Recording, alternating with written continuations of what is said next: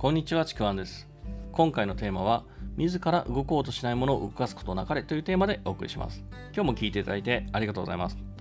今回のテーマなんですけども、これはですね、結構会社内とかですね、まあ、仕事の現場という、まあ、そういう中での教育っていうのはもちろんなんですけども、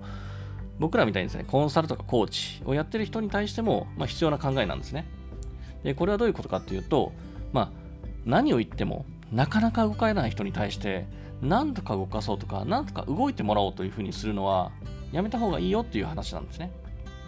で、この状況って、まあ、特にですね、さっき言ったように会社内とか仕事の現場っていうのでも、まあ、多くあると思いますし、例えばまたですね、家庭内でパートナーとかですね、まあ、子供とかに対しても、まあ、多くあるかもしれませんし、まあ、そしてですね、コンサルやコーチが、まあ、クライアントに対して、そういう状況っていうのも少なからずあると思います。で、これなんで人はですね、まあ、本当にこれ必要なのに動いてくれないのか動かないのかっていうことなんですけども、基本的に人は何かしらのですね、その行動の理由がないと、それを動こうとしないんですね。行動しようとしないんですね。で、その理由って、まあ、いろんな様々な理由って、あの具体的に言うといろいろあるんですけども、それですね、ちょっと抽象度を上げて、シンプルにですね、分類すると、痛みか喜びかのどちらかの理由の2種類なんですね。まあ、またですね、言い方を変えて、まあ、損か得かっていう言い方でもいいんですけども、もう本当にこのシンプルな2種類ぐらいなんですよ。で、例えばもう何を言っても動かない人っていうのは、その理由に対して、なんかね、必要性を感じてないんですよね。その行動をするための理由がすごい薄いんですよ。それが必要だと全然感じてないんですよね。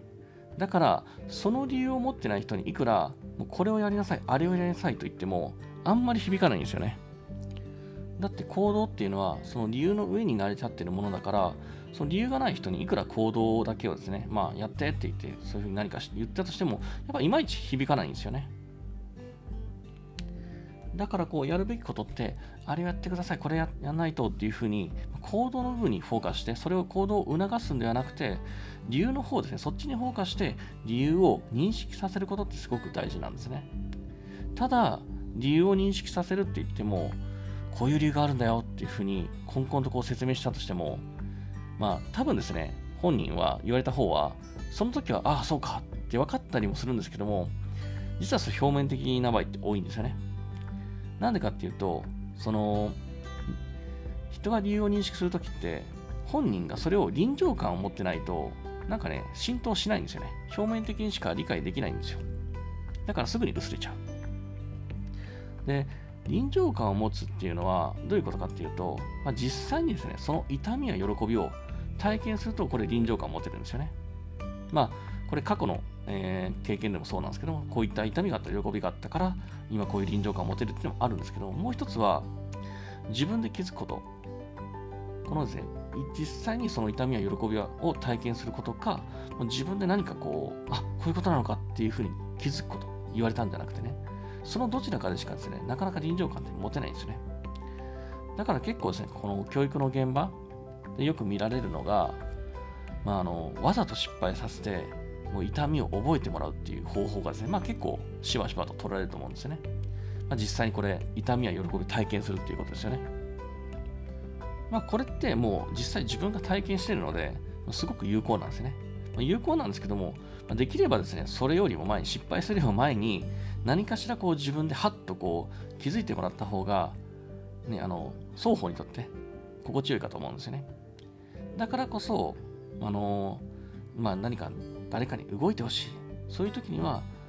行動に対して、これやってください、あれやれやれっていうんじゃなくて、何かこう、その理由に対し、理由のところに気づいてもらうように働きかけるっていうことはまず重要なんですね。行動に対してあれこれしなさいではなくて、自分で気づくという方向に促していくこと。これが回り道に見えて、一番効果的で、そして自主的に行動していくので、ま継続的になるんですよね。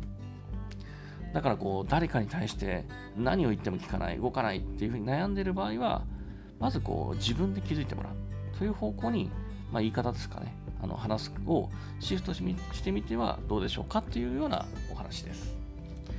というわけで、今回の、えーテーマについては以上になります。もしよければですね、いいねとかフォロー、コメントいただければ嬉しいです。では、最後まで聞いていただいてありがとうございました。ちくわんでした。